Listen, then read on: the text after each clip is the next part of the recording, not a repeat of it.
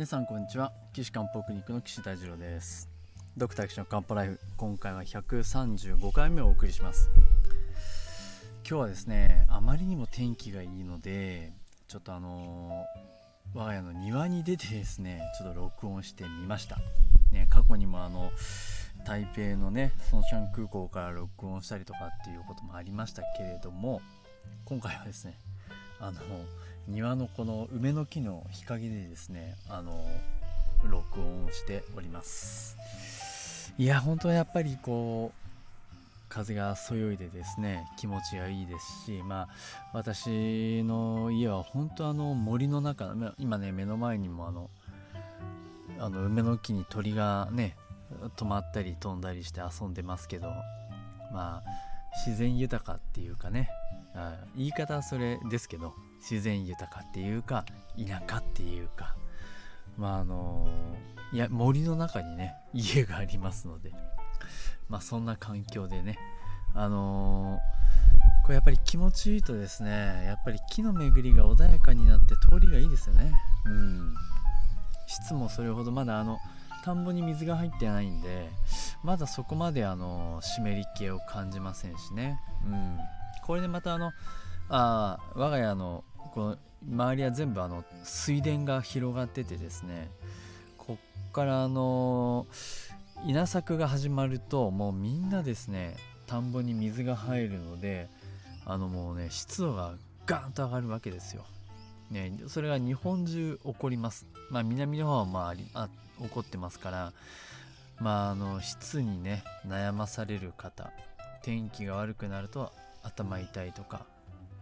関節が痛いとか昔の古傷がうずくなんていう方ねたくさんいるかもしれませんけれども、まあ、そういうのが起こってきてしまう前のまああの束の間のね季節のいい時期っていうのを過ごしてるんだろうな。一日中この季節だったらねいいなと思いますけれどもね、まあ、だんだんその夏の天気も鳥の声が入っちゃってるかな。うん。夏の気温もねどんどん上がって今ね40度とかになって大変ね、コンクリートとかアスファルトで覆われているところでねお住まいの方は本当大変だと思うんですけれどもやっぱりそういうことも考え合わせると中医学もそのできた当時のものをそのまま当てはめるっていうのはまあちょっとあの理にかなってないと、うん、やっぱりだんだんその時代に合わせて環境に合わせてですね変化していってもその矛盾しないよっていうのは中医学のいいところだと思いますから、まあ、そういったところはね臨機応変に対応して使いでまあ逆に言えばその中医学に精通してる人はやっぱりそういったところをこう臨機応変にね、あのー、使い分けれる、うん、人たちなんだろうなっていうふうに思っております。はい、えー、そしたらですね今回もまたあのお悩み相談というかお困りの方がねあのお便りいただきましたので、えー、お話をさせてもらえればなと思います。えー、89歳の女性の方ですね。えー、ま、これまあねご本人が送っていただいたのかどうかちょっと定かではありませんが、えっと、一番問題なのは背中が痛いとそういったところですねはいこれ新規をやってる方はねもう背中か、もう太陽膀胱系かな？なんてこうね思いながらお話聞くんだと思いますね僕もそうです 一緒ですよね。いや、太陽膀胱系もいいけど、まあ、気系、まあ僕、気系八脈好きなんでね、まあそっちの方かな。そうするとあそこのツボかな。どうしようかな。なっていうのをね、こう考えながら聞くんですけどね。どうでしょうか。はい。じゃあちょっと読み進めていきたいと思います。え、今までの病気としてはです。慢性関節リウマチ。高血圧。左の手関節の骨折。高脂血症。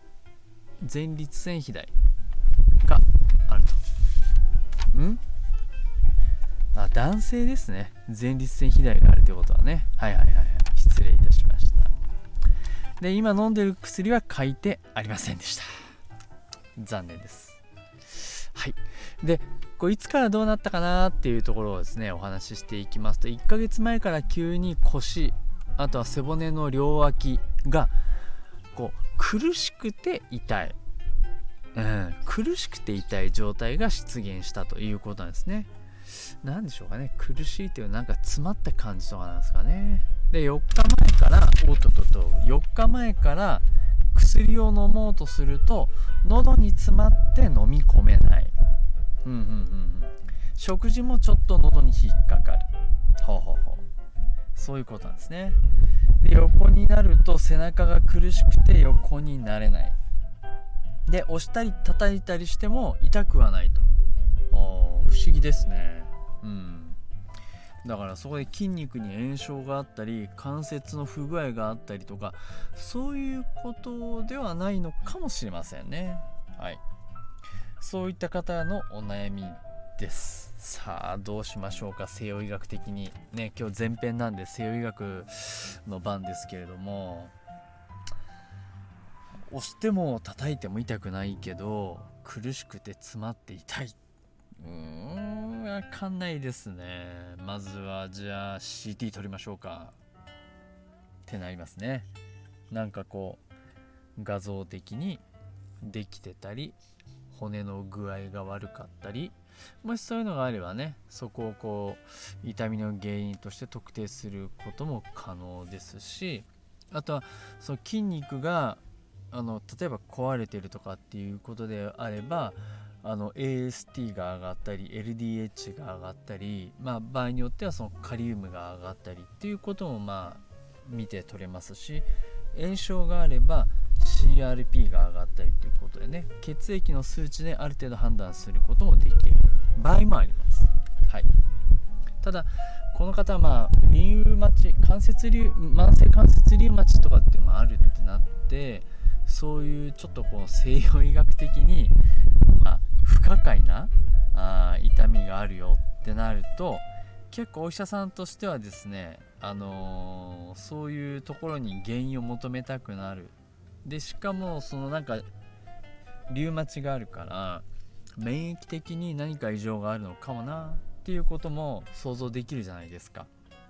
そうするとね都合のいい病名あうんといやえっ、ー、と適合する病名がこうちょっとあってあのリウマチ性多発筋痛症っていう病名がねあります。これねまああの病名はあるんですよ。病名はあるんですけど原因も分かんないしまあそのなんだろうな診断まあ診断方法は一応これこれこういう項目をこれだけ満たしていれば診断していいですよっていうのも分かっています。はい。でえー、っとですねどういうことがその慢性関節リウマチで言われてるかというと、えー、かえっと、関節の痛みと筋肉の痛みですね。でそれがあればあとなんだっけなえー、いろいろ。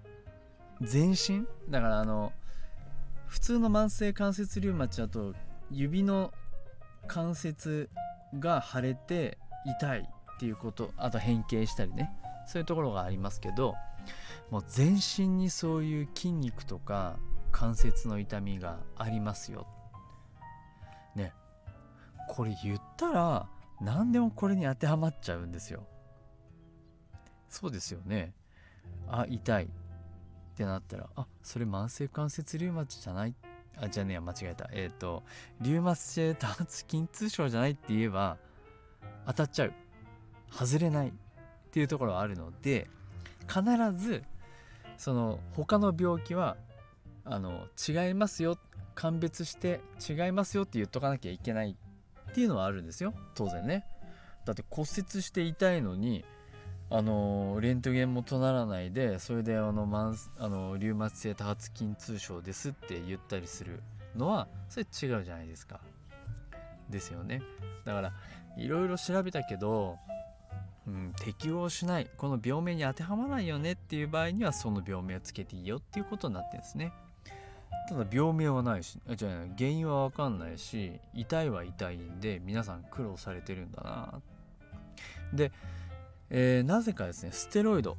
強力な炎症を抗炎症剤はすごい効くということが分かっているので、まあ、あの少量のステロイドをずっと飲んでコントコン、まあ、治すっていうか、まあ、コントロールするっていうのがねそのリウマチ性多発筋痛症の治療方法です。うん、でこれちょっと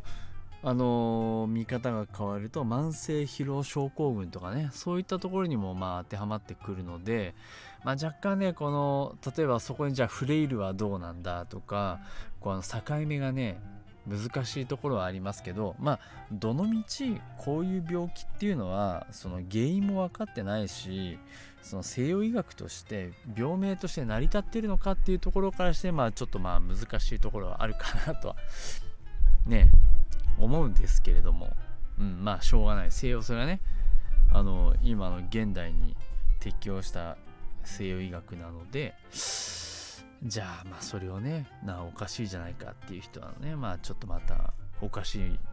て言われちゃうかなと思いますけれども。こんなのねだって中学であれば全然あの矛盾しないで説明できるからなんて便利なんだすごい素敵だこういった悩んでる人を治す。だってこれね治す原因が分かってこの薬を使えば治りますよっていうのが言える中医学っていうのはですねまあこれから21世紀の未来を担っていく分野なんだろうなうんと思いますね。だもっと言えばやっぱりその西洋医学と中医学の住み分けっていうところがですねやっぱり中国や台湾を見習って日本独自のですねその住み分けルールを作っていくべきだろうなっていうふうに考えております。でそんなところですね最近私あの